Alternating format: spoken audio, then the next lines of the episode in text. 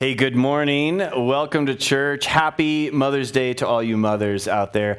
Uh, I decided I was going to bring a Mother's Day message because I thought, you know, who better to do this than me? Because I once I had this cramp in my leg and it hurt so bad, and I know exactly what it's like to be a mom when you have. Yeah.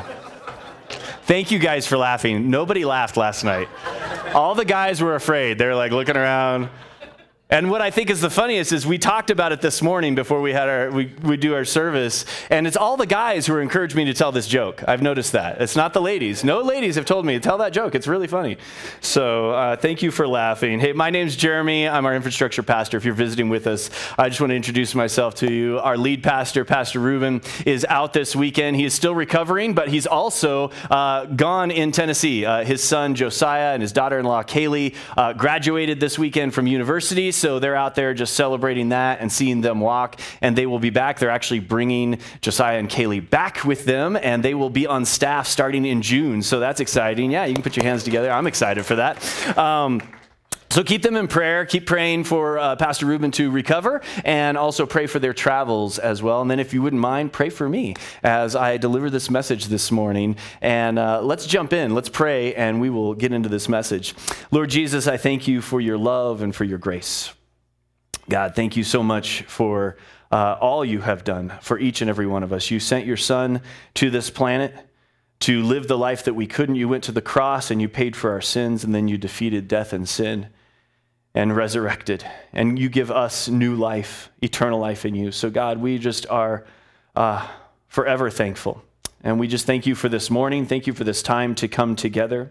God, we lift up Pastor Ruben and his entire family. Ask that you watch over them and protect them as they travel. God, would you continue to heal Pastor Ruben's body? Uh, I pray for a complete 100% recovery, God. No, no lasting issues, God. And we know that you can do it. We know that you're faithful to do it. We, we just trust in you and we give him to you. God, I ask that you move here this morning in this message, in this time, in this service. We've already had a great time of worship, and God, we just continue to worship you as we hear from your word. God, I pray that you would just use me. Uh, I'm your vessel. God, set me aside, really. Just let your words come out of my mouth. And uh, God, you just have your way in this place. We give you full permission to speak to our hearts. We give you full permission to move in our lives. God, we give it all to you, and we thank you. And we pray this in Jesus' name. Amen.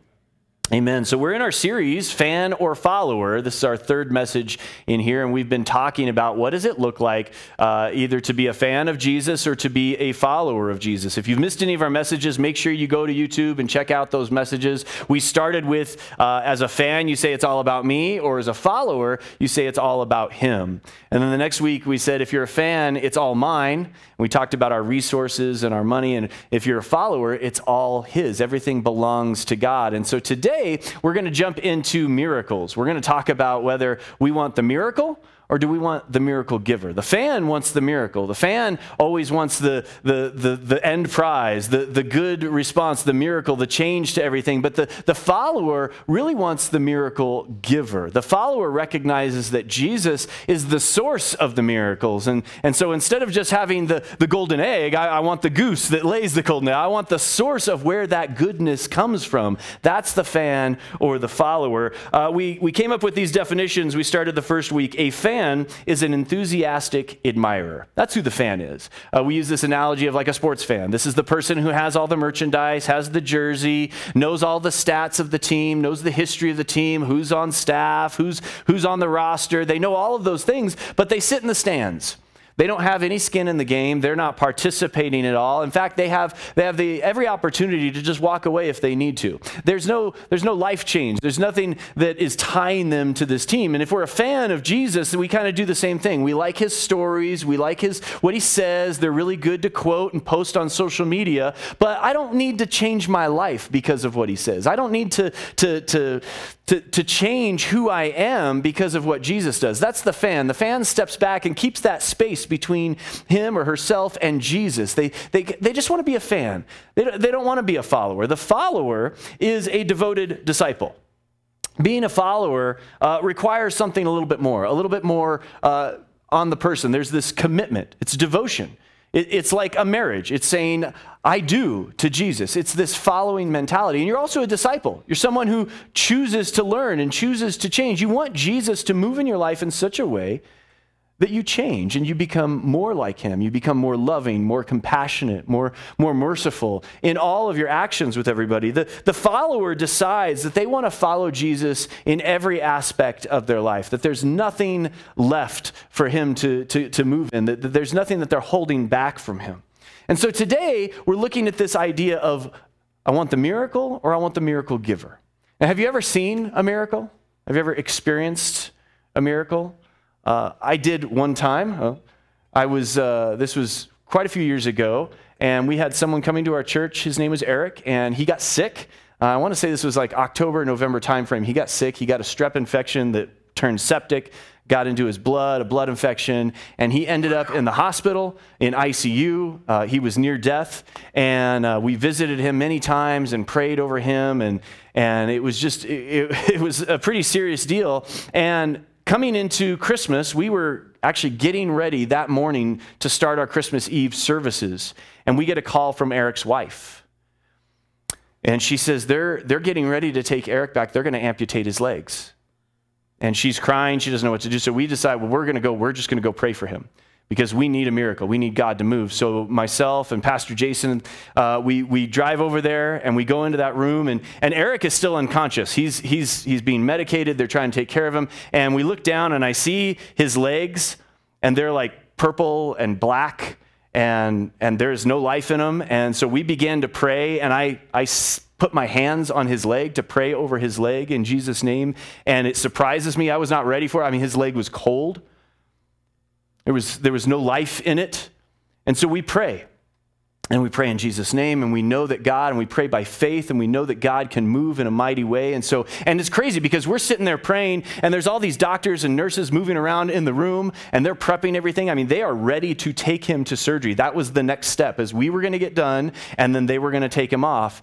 And so we prayed, and we, we, we talked to his wife and we comforted her and we encouraged her and we prayed with her. And, and we, we left there just going, God, it's in your hands. We know you can do it.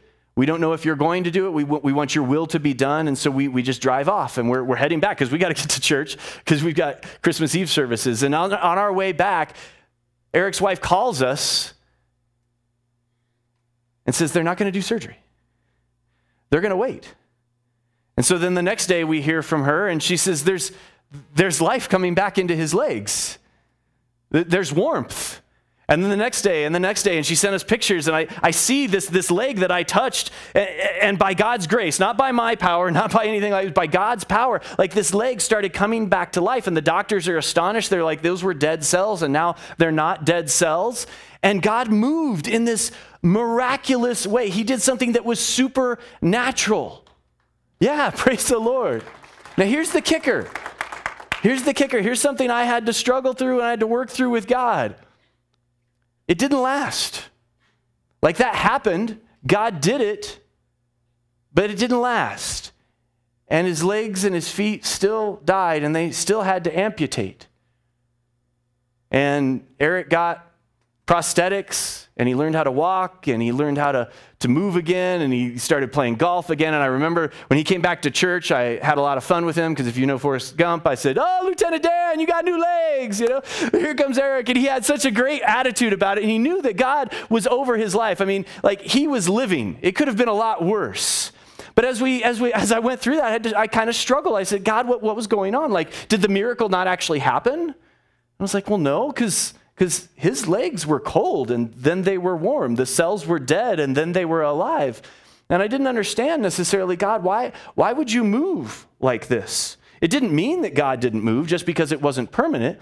He did. And, and so as I, I processed through and I thought about it, and, I, and I'm just like praying to God, why? And, and one, one reason could be, and I don't know because I don't know the full extent to why God did it, but I, I know at least He carried Eric and his wife through Christmas with hope that, that there wasn't going to be death, that there was life coming back into his body. I know for me, God moved in me to show me what he could do. As I put my hands on that cold leg, there was a moment of, of, of real doubt of like, oh my, Not just like, oh, we're going to pray like we normally pray, and we, but like, God, like you actually have to move. And then, and then God did move. So God, God used this miracle to build my faith and to build my trust in Him. See, a miracle is something that can, that can only happen by God's moving. The, the definition, the Oxford Languages Dictionary says it like this It's a surprising and welcome event that is not exp- explicable by natural or scientific laws and is therefore considered to be the work of a divine agency. It can't be explained. The doctors were confused when we, when we saw this miracle after we had prayed, after God had moved. Now, that's a really good secular definition of what a miracle is. I went to gotquestions.org. They have a biblical worldview, and they said a miracle is an event that involves the direct and powerful action of God, transcending the ordinary laws of nature and defying common expectations of behavior. It's because of God's moving that a miracle happens. A miracle only happens by God moving, and it's supernatural. It's something that, that would not normally happen. It's not something that can be explained away. God moves in ways that only He can. And so today we're going to talk about what that looks like, what, what this, how we approach God in these times when we need miracles. We can be like the fan and we can say, I want the miracle. I just want the miracle. I just need God to move. Or we can be like the follower of Jesus and we can say, I want the miracle giver. I want to be close to Christ. I want to be close to God, even if the miracle doesn't come, even if the miracle doesn't last, even if something else comes, because guess what? In this world, we will have many troubles. God can move in a miraculous way, but it doesn't mean that nothing else is bad is ever going to happen. We're still going to we're going to still experience life in this fallen world. And so sometimes we come to these, these events, these crisis events. We have something like Eric did, where it was like all of a sudden there's a health issue and we've got to pray, and God, we need you to move. Other times, we just have lasting things that are going on. Maybe it's a chronic illness or it's a financial situation or whatever it is. we are like for years and years and years, and we're praying and we're saying, God, I need you to move in a miraculous way. I need you to do this. We, we want, we need that miracle. We need God to move. Maybe it's to fix a health issue. Maybe it's to fix a financial issue or to fix a marriage that's on the verge of collapse. Maybe we need God to move and draw back a wandering child, a wayward wayward child. We need we know that it's going to require a miracle, something supernatural to happen. Maybe we need God to move in a broken relationship. To do something that only he could do, to move in behaviors, to move in a heart. None of us can move in someone else's heart, but God can do that. And God can perform that miracle. And the challenge is the fan will approach God in different ways because they're just a fan. They may say, Lord, if you do this, I'll start going to church. They approach God saying, like, we'll barter, we'll barter for this miracle. We'll barter for your work. If you do this, then I'll start praying. I'll start going to church. I'll start doing this. I'll, I'll start doing this. That's the fan mentality. The fan mentality says, really, all I want is the miracle. I'm not really concerned with the miracle giver. The fan will say, Jesus, I know I haven't really been faithful, but I could really use your help here. The fan says, I've tried everything else. I guess my last resort is to go to God. That's the fan mentality. The idea of, I just need the miracle. That's all I need. I don't really need God. I just need His work. The fan will seek God in, in all these ways, but they really, all they want is that miracle. They don't want to see God. I did this in my 20s. I was far from God, and I would say prayers and ask for miracles. Like, God, please don't let me get pulled over. I promise I won't do this again. God, please don't let me be arrested. I won't do this again. God, don't let me die in this situation. I won't do this again. I promise, God. And I broke every single one of those promises. And I would cry out to God, but I didn't really want God in my life. I just wanted Him to move. I just wanted the blessing, the, the miraculous move of God without everything else, without the commitment, without the devotion, without the learning, without being a disciple. I just wanted God as my cosmic genie that I could just make a wish and he would he would do it. And that's what the fan does. The fan says I just need the miracle. I just need God, you're my cash cow. Would you just come and and fix this situation and then everything else will go back to normal. You're my beck and call, God. Just whenever I need you, that's your, that's your role in my life. That's the fan's mentality when we're talking about miracles. The fan recognizes that God can perform miracles and that he does, but they fail to understand the reason the purpose. We see this in Psalm 77. It says, You are the God who performs miracles. You display your power among the peoples. There's a purpose for God doing miracles. And that purpose is not the miracle itself. The purpose for the miracle is not to get you out of the situation, it's not to bring the health to your body. That's not the purpose. That may be a result, but that's not the purpose. The purpose is to bring attention to Him, is to show His character, is to show God's loving grace and to show who He is and how strength, uh, what His strength looks like and what His power looks like. The miracle is an act of grace and mercy by God to reveal Himself to you and to those around you. The miracle has a purpose, not just to solve the situation, but on a larger scale to show who God is. The fan only sees the miracle, only sees the result, only sees the good thing, and doesn't recognize the true purpose. For example, like in Eric's leg, there was a larger purpose there working in me, working in Eric and in his wife, and those around. God's using that story today to, to speak to you. It's a larger purpose with that. The follower of Jesus, though, understands this. The primary purpose of a miracle is to illuminate the miracle giver. That's the primary purpose of the miracle. It's to show who God is. The scope of the miracle the power of the miracle, the absurdity of the miracle, all of those things point to who God is. They show his compassion and his love. They show his authority over our physical bodies and over health. They show his strength and his power. They show his sovereignty over all creation, over weather and animals and all kinds of stuff. Like the miracles that God does, it shows his heart for justice, it shows his majesty. The purpose is to point to Jesus, to the miracle giver. And so the follower recognizes that. The follower says, You know, I want more of the miracle giver, not just the miracle. I want the miracle. I need the miracle. I need you to move, God. I want you to be active in my life. But more importantly, I want to be with you. And as I thought about this, and I processed with Pastor Nick, like, like where in the Bible do we see these kind of relationships where, where people are looking for God and they, they want the miracle or they want the miracle giver? And what kept coming to mind, what we kept talking about was, was the Israelites. We see the Israelites over and over, and they actually have this fan mentality. They want the miracle, and they're not as concerned with the miracle giver. We see it time and time again. Now, who are the Israelites? I'll give you a brief history really quick. Uh, Abraham was chosen by God. He said, Go to this place I will show you, and I'll give you this promised land. I'll bless you, and I'll make a nation out of you. And so Abraham has a son named Isaac. Isaac has a son named Jacob. And Jacob has 12 sons. These become the 12 tribes of Israel. In fact, God changed, changes Jacob's name to Israel. That's where we get the Israelites from. And one of Jacob's sons, Joseph, uh, was one of his favorites, and his other brothers were very envious of him. They sold him into slavery. He ends up in Egypt. Now, God's favor went before Joseph, and, and and, and he was successful in all that he did. And he ended up becoming like the governor of Egypt, essentially the vice president, the, the second under Pharaoh.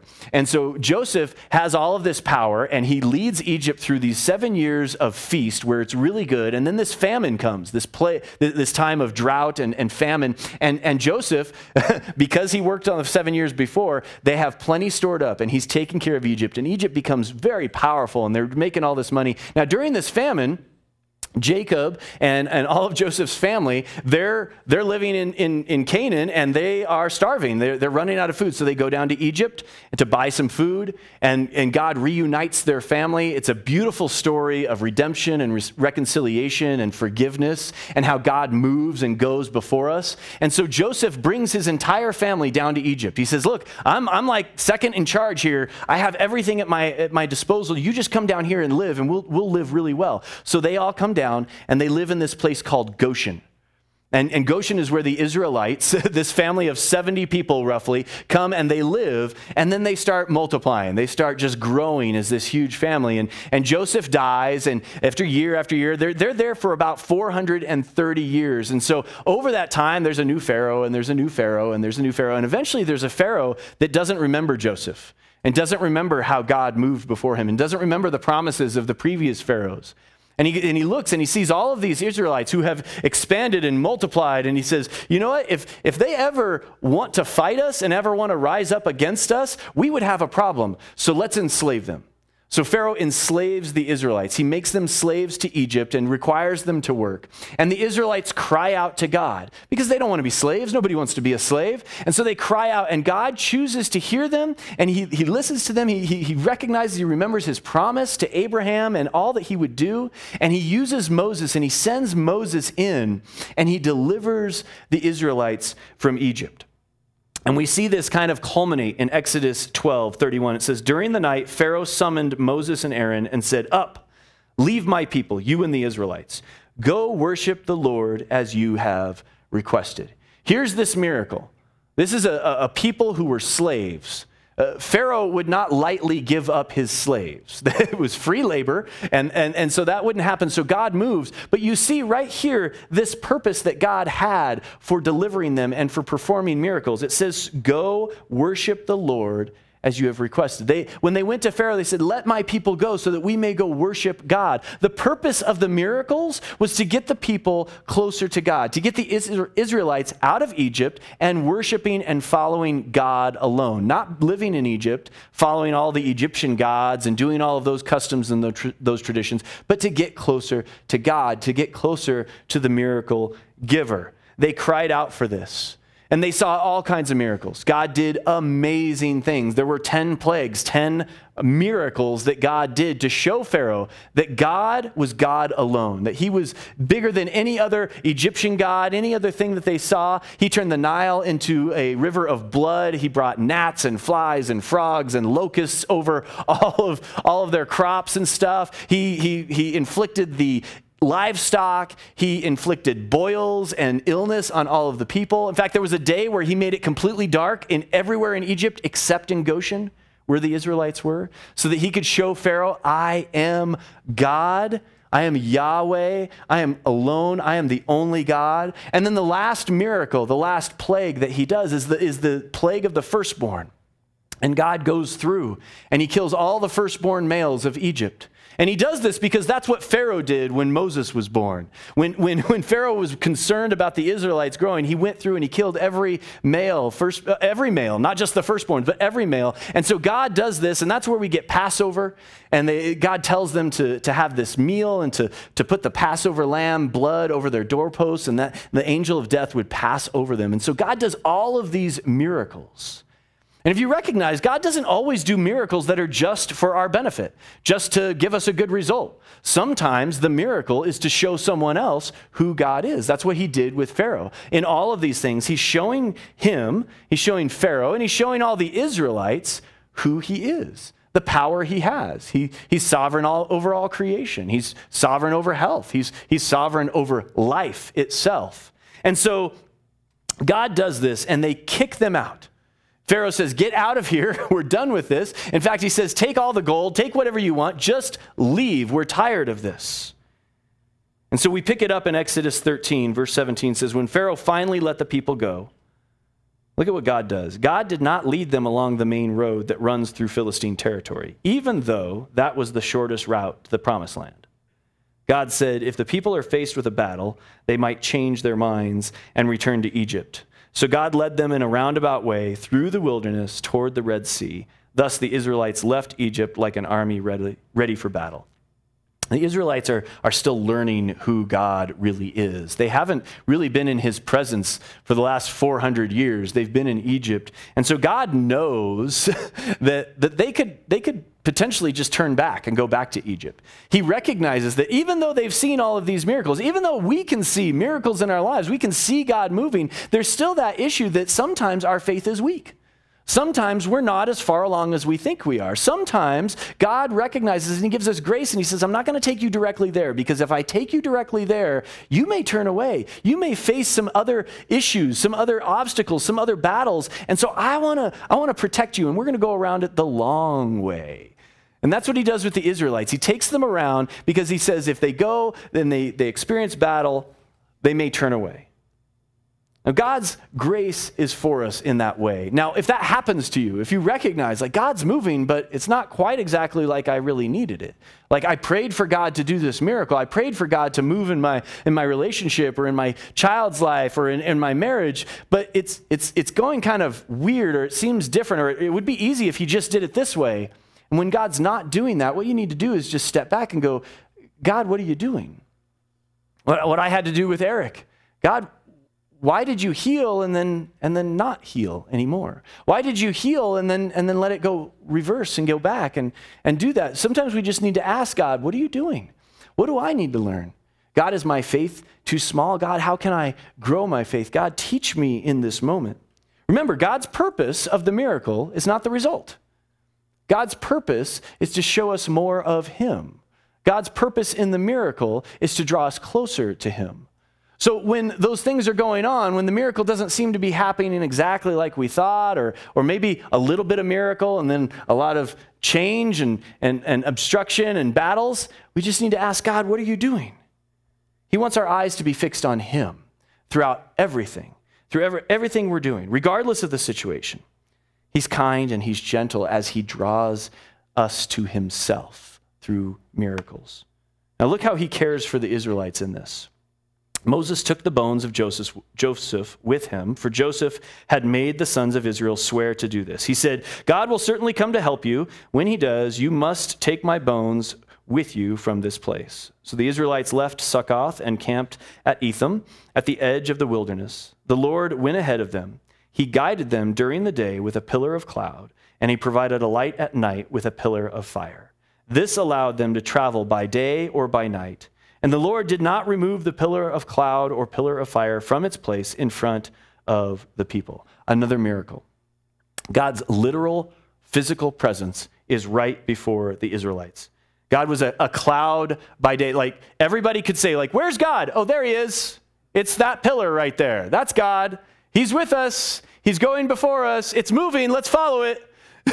and his grace is his miracle is it's a cloud by day so they have shade. Uh, in the, in the desert of, of egypt and, and of, of the middle east they have this shade and then at night it's a big huge pillar of fire. So they have light and they have warmth. God is taking care of them. The, the israelites have never been more safe or more secure. Everywhere they look they can see that god is with us. There he is. He's right there. He's going before us. And if it moves let's follow it because that's god. He tells us to go and he tells us to stay. We want to be with him. When you when you see the miracles of God, when you acknowledge, like, there he is, that's him, then, then when you see his great power, then, then you will learn to desire him over the miracle. As this pillar went before them, they recognized, like, we want to just be with God. It's not about the things that are going on. It's not about the situations. It's not that we're not going directly to the promised land. I'm pretty sure there were probably people in the camp going like, Moses, you know, if we would have taken a, a right over here, we would have gotten there by now. but Moses is saying we're going to follow God. God is leading us. That is the purpose of the miracle. That is why we want to do it. The miracle is wonderful, right? The miracle is fantastic. We, we got, when God moves and does something miraculous, it, it benefits us, and so we're very thankful. But it's not the end. More of Jesus is the follower's cry. The follower says, I need more of Jesus. I need more of that pillar. I need to be close to that, not concerned about any other miracle. The follower recognizes the need for God above the need for the miracle. See, the follower doesn't just wish for God to do something, he doesn't see God as this genie. He asks God for his will to be done, whether there's a miracle or not.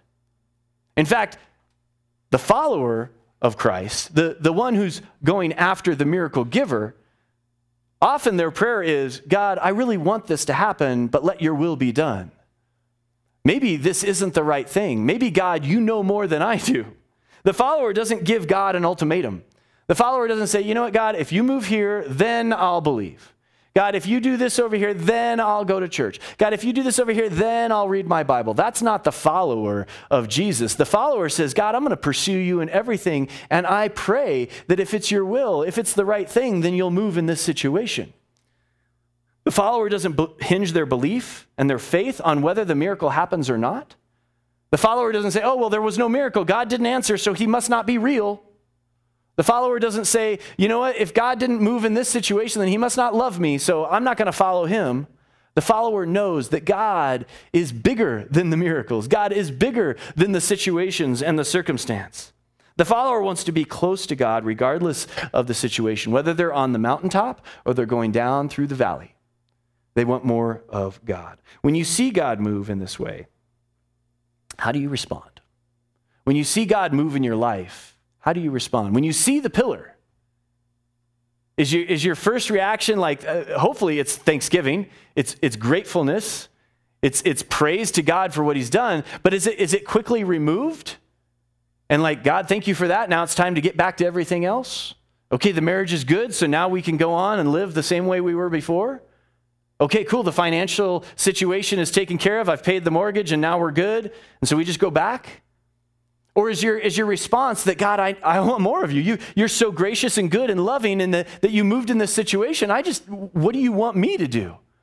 Is your response, God, have me, have my life? Look at what goes on with the Israelites as they continue on in Exodus 14. Then the Lord gave these instructions to Moses Order the Israelites to turn back and camp by Pi uh, Hahiroth, between Migdol and the sea. Camp there along the shore, across from Baal Zephon. Then Pharaoh will think the Israelites are confused. They are trapped in the wilderness. And once again, I will harden Pharaoh's heart and will chase, and he will chase after you. I have planned this in order to display my glory through Pharaoh and his whole army. God preps them. God says, This is going to happen. You're going to go do this. Pharaoh's going to think you're confused and think that he can come attack you. And I'm going to do another miracle. And the purpose, again, is not to save you, it's to bring glory to God, to show that he is God alone. So this is the Israelites camped there as they were told. When, uh, verse 5, when word reached the king of Egypt that the Israelites had fled, Pharaoh and his officials changed their minds. They did exactly what God said. What have we done? Letting all those Israelite slaves get away, they asked. So Pharaoh harnessed his chariot and called up his troops. He took with him 600 of Egypt's best chariots, along with the rest of the chariots of Egypt, each with its commander. The Lord hardened the heart of Pharaoh, the king of Egypt, so he chased after the people of Israel, who had left with fists raised in defiance. The Egyptians chased after them with all the forces in Pharaoh's army all his horses and chariots, his charioteers and his troops. The Egyptians caught up with the people of Israel as they were camped beside the shore near Pi Hahiroth, across from Baal Zephon. As Pharaoh approached, the people of Israel looked up and panicked when they saw the Egyptians overtaking them. They cried out to the Lord, and they said to Moses, Why did you bring us out here to die in the wilderness? Weren't there enough graves for us in Egypt? What have you done to us? Why did you make us leave Egypt? Didn't we tell you this would happen while we were still in Egypt? We said, Leave us alone. Let us be slaves to the Egyptians. It's better to be a slave in Egypt than a corpse in the wilderness. There was a pillar of cloud and fire right before all the people. There's the literal presence of God, and, and they're concerned. They say, Why don't we just, why, why did you bring us out here? Their memories are like this, this big. They can't even see God moving before them. And they're so concerned because they just really don't know God. They haven't allowed the miracle to draw them closer to who God is. They're not recognizing that. All they've been doing this whole time, back when they were in Egypt, they were crying out, God, save us, give us this miracle. God, do this, change us, deliver us from, from Pharaoh. Okay, God, God, you've done that. Okay, God, take us this way and, and do these miracles and do this. All they care about is the miracle, and they don't care about the miracle giver. They're, they're concerned because another issue has come up. And even when God warned them, Moses told them, here's what's going to happen. We're going to go over here, and the Egyptians are going to pursue us, and God's going to show his glory. And they just, they don't get it. They don't get that God is bigger than anything. God is bigger than any situation you have going on in your life. Maybe you're here today. You decided, I need to go to church because I need God to move. And I want you to hear this today. God is bigger than whatever situation you're going through. Whatever circumstance is happening in your life, God is aware of it. He is bigger than it. There's nothing that has caught God by surprise. It wasn't like God turned around and was like, oh, you're in trouble. God knows. And God loves you. God is going to carry you through it. God is with you. God is for you. He is not going to forsake you. It doesn't mean that we don't have troubles. It doesn't mean that we don't have to go through hard things. Jesus said, We will suffer. We will pick up our cross daily and carry Him if we're a true disciple. We're going to be persecuted because of Jesus. That's what He promised. So you're going to go through these things, but God is bigger than whatever you are going through. And so when you put your faith in Him, when you put your trust in Him, then you can, you can weather any storm. You don't, you don't act like these Israelites who go, you know what? It would have been better if I just stayed where I was, if I just didn't even try to have God work in me. It would be better if I just stayed in Egypt, in my sin, in my, in my farness from God. It would just be better if I was over there. These Israelites have this attitude that is, that is crying out to God, yes, but it's in a horrible way. It's all in bitterness and resentment. Hear this when we need a miracle, our attitude matters. When we need a miracle, our attitude matters. How we approach God is important. If we come to God with resentment and bitterness and like, why aren't you moving in my life, God? That's your job. Well, we look like the fan. We just see God as this, as this cash cow up in heaven, ready to just pour out all of these things. But when we come with a, a humble heart, and we come with a, a, heart of the follower who's more concerned about the miracle giver than the miracle itself. And we come and we say, God, I need you. And God, if you want me to go through this, if you have something I'm supposed to learn, if you have some other purpose here, then, then I'm willing to do that, God. But just, just remind me. Would you show me that you're with me? Would you remind me that you're here with me? God, I want the miracle, but if you don't want the miracle, then I don't want the miracle. This commentary I read talked about these Israelites, says their outcry to Yahweh is not an earnest prayer. It's spontaneously, uh, it's not an earnest prayer, spontaneously arising out of their faith in Yahweh to deliver them out of tr- trouble. Rather, it is a cry of bitter resentment against Moses and implicitly Yahweh for bringing them out of Egypt and putting them in their present state of peril. See, it's possible to fear the situation so much that you'd rather go back to how you were living before, to go back away from God, back out of His promises and out of His presence. When we're only focused on the miracle, like the fan is, then we don't see that God is being, uh, that His presence is enough for us. We don't see that being with God is actually the miracle. Being with God is the miracle. The fact that God chooses to hear us is the miracle. That's the life that God chose to send his only son to die for us, that whoever would believe in him would not perish but have eternal life, that, that, that God went to the cross, that Jesus went to the cross and died for our sins. That's the miracle. That the relationship that was broken by Adam and Eve, that, that separated us from God because of sin, has been reconciled. Jesus has filled that gap and, and gone before us and, and atoned for all of our sins. That's the miracle. The fact that we get to talk with God, that He hears us. It reminds me of Psalm 8. David says, When I consider all the stars and the heavens and everything you've made, God, like, like who am I that you would even consider me? That you'd even hear me. That's the miracle, is that we have God. The challenge is that miracles are easily forgotten. That's the challenge. Miracles are easily forgotten. The follower who's focused on Jesus in the moment is reminded of how faithful God has been, regardless of the situation. They can weather the storm even if, even if no miracle comes, simply because of their assurance in who God is. Because God is the miracle. God in our life, that's the miracle. The fan who only focuses on the miracle, only focuses on the result, only focuses on the, the immediate need right here, forgets how God has moved in the past. It's kind of how our brains are wired. I found this on WebMD. It's uh, an article by Jennifer Warner, and she said researchers say negative emotions like fear and sadness trigger increased activity in a part of the brain linked to memories. These emotionally charged memories are preserved in greater detail than happy or more neutral memories, but they may also be subject to distortion. Our brains are wired such that when there's a traumatic event or there's fear or there's distress, we really lock into it locks into our memory more than when the miracle happens, than when we're happy. We remember the bad things and not the good things, which is horrible, but it's what we have to deal with. And so we have to recognize that and we go, okay, when the situation is happening and I'm in dire need and I go, God, I need you, I don't need to remember all of the bad things that have happened to me and go, well, God, you didn't move there. And God, you remember when this happened? And God, when this happened. And now it's just my life is miserable. It's always bad, bad, bad, bad. We can have these short term memories like the Israelites who had God right with them. And they go, oh, we should have just stayed in Egypt. Why'd you take us out? Why'd you bring us out here to die in the wilderness? Their memory was so short.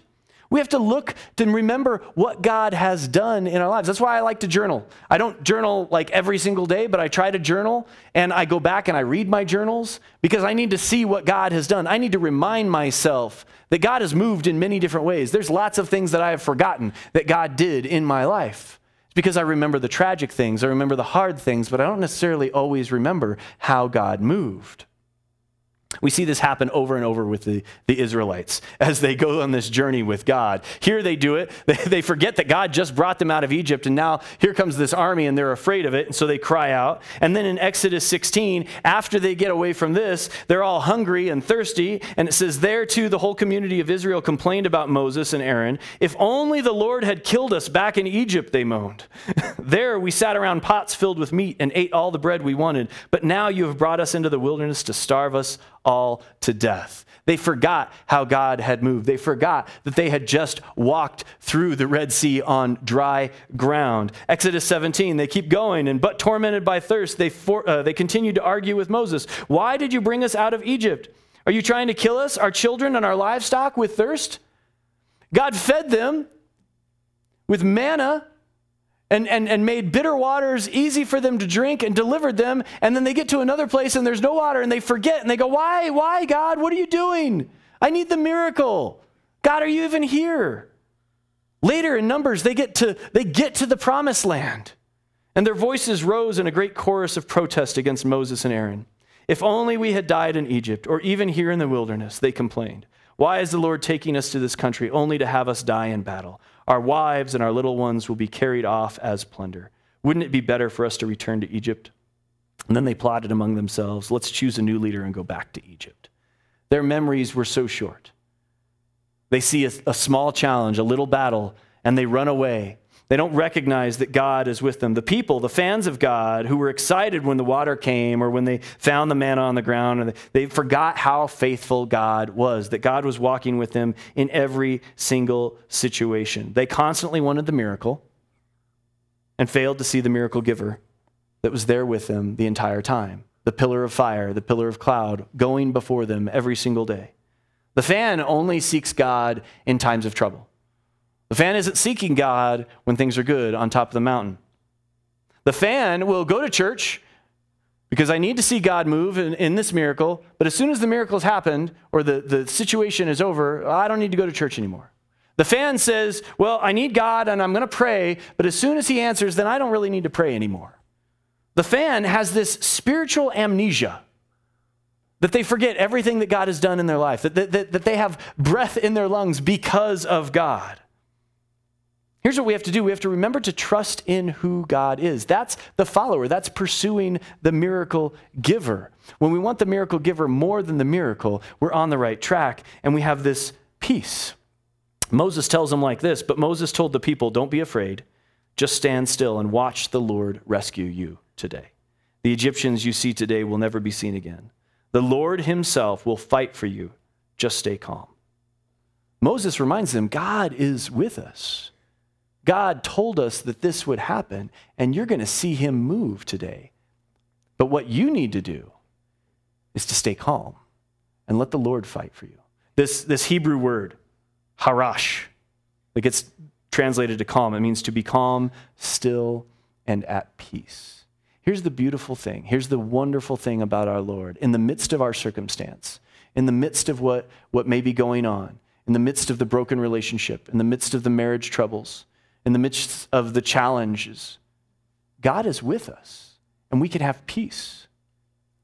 Even while we're waiting for the miracle, we can have peace because we know it's God who goes before us. It's God who will fight for you. That's who our God is. They end up going through the Red Sea. God divides the waters, they, they go through on dry land, and then the, the Egyptians follow, and God brings the water back and kills them all, just like He said. And as I thought about how God moves in these situations, even when we're fearful, even, even when we slide to that fan side where we're like, we're really concerned, we forget who God is, He is so gracious to us. It reminded me of a time when Jesus was, with His disciples in a boat. We see it in Matthew 8. Then Jesus got into the boat and started across the lake with his disciples. Suddenly, a fierce storm struck the lake, with waves breaking into the boat. But Jesus was sleeping. The disciples went and woke him up, shouting, Lord, save us! We're going to drown. And Jesus responded, Why are you afraid? You have so little faith. Then he got up and rebuked the wind and waves, and suddenly there was a great calm, a great peace. The disciples were amazed. Who is this man? They asked. Even the winds and waves obey him. Jesus is in the boat. Jesus is with you. He's in the middle of the storm with you. That's what I see here. And Jesus gets up and he, and he calms the storm. He literally tells it to shut up. That's the power of our God. He can just tell the storm, tell the wind, things that we have no control over. He can just tell them to stop. But he wants us to remember. I mean, he asks him, Why are you so afraid? Didn't you know I was in the boat? Didn't you see me? But sometimes we get so caught up and we forget who God really is. We maybe put him into a box. Maybe we don't recognize his strength or his power. We get scared, like, God, you're sleeping. Jesus, you're sleeping. Wake up. Didn't you recognize what's happening? Don't you see what's happening in my life? It's falling apart. But Jesus just says, Have faith. I'm with you. I'm in the boat. That's what we have to remember. That's the follower says, you know what? My miracle giver, my salvation, my God, my Lord, my refuge, he's in the boat with me. I'm not by myself in this storm. He is with me. Jesus promises to always be with us. Matthew 28, and surely I am with you always to the very end of the age. God will never leave you. God will never forsake you. He loves you. He just wants your love back. He doesn't want the fan who just wants to love the miracle. He wants the follower who loves the miracle giver, the miracle maker. The fan is always concerned with the circumstance and how God will deliver them more than their relationship with Jesus. As Jesus talked to the disciples, he's like, Why are you, you have so little faith? You, don't you recognize that, that being with me is the best thing? Even if we're in the storm, we're okay. I'm not going to let it overtake you. I love how Paul says it here in the Philippians. He's writing to the church in Philippi and he says, I once thought these things were valuable now, previous to this, he's talking about like his own self righteous. So uh, I'm trying to make sure that that's the original context, but this principle still is relevant here. But he's talking about like I was a Pharisee and I followed the law and all of this stuff. And he says, Those things I thought were valuable, but now I consider them worthless because of what Christ has done. And I think when I, when I think about miracles and I think about all the things that God could do, it, really, if we want to be the follower who's, who's following the miracle giver, the miracle maker, if we, if we follow him, then really everything else is irrelevant. It doesn't matter if God moves in that situation because I have God. That's the follower mentality. Yes, everything else is worthless when compared with the infinite value of knowing Christ Jesus, my Lord. Everything else is worthless, he says. For his sake, I have discarded everything else, counting it all as garbage excrement. That's the, that's the Greek word there. It's excrement. It's crap. Everything else is crap compared to knowing Christ, is what he says. So that I could gain Christ and become one with him. I no longer count on my own righteousness through obeying the law. Rather, I become righteous through faith in Christ. For God's way of making us right with himself depends on faith. The follower puts their faith in the miracle giver. The follower says, Jesus, I'm going to follow you no matter what, even in the storm. And I'm going to cry out. I'm not telling us not to want miracles. That's not the message here. We want miracles. We want God to move. He's gracious and He does move and, and He's able to move. And I know He's willing to move. And we want Him to move. But remember, the purpose of the moving, the purpose of the miracle is to draw us closer to Him, to draw others closer to Him. And so if our heart is set on Him, then we're happy when He moves or even if He doesn't. Whether you're looking at your own accomplishments, your own abilities, or you're uh, to attain righteousness, like Paul was talking about, or you're looking at the miracles, it's better to gain Christ than to gain miracles. It's better to gain Christ than to have our problems fixed. It's, it's better to gain Christ than to be healed from an illness. The question for each of us today is Are you okay with no miracle and more Jesus? Are you okay with the situation staying the way it is as long as you have more Jesus in your life? That's what Paul's talking about. He says, I consider it all garbage when I compare it to knowing Christ. He continues on, I says, I want to know Christ and experience the mighty power that raised him from the dead. I want to suffer with him. Have you ever said that prayer? Jesus, I want to suffer with you. It's not a prayer we normally say. I want to suffer with him, sharing in his death, so that one way or another, I will experience the resurrection from the dead. The fan wants to know the miracles of God and, and call on him only when they need him. The, the follower wants to know Christ and sees the miracle as a blessing, as, an, as icing on the cake. That when God wants to move, it's a, it's, a, it's a benefit to us. There's this heart change. The real miracle is that we get to be with God. And when we recognize that, then our desire is no longer solely for the miracle. It doesn't mean that we don't want miracles, it's our desire is not there. Our desire is on God. That's the follower of Christ. The follower says, Jesus, I need you more than anything else. I need your forgiveness. I need your grace. I need your love. And I need it to transform me and to change me. And God, however you want to work in this circumstance, your will be done. That's our call to God. Let's pray. Jesus, thank you for your love and your grace. Thank you for all of the miracles that you perform. But most importantly, thank you for the miracle of salvation. Thank you for dying, doing the thing that we could not do, dying for all of our sins, living a perfect life.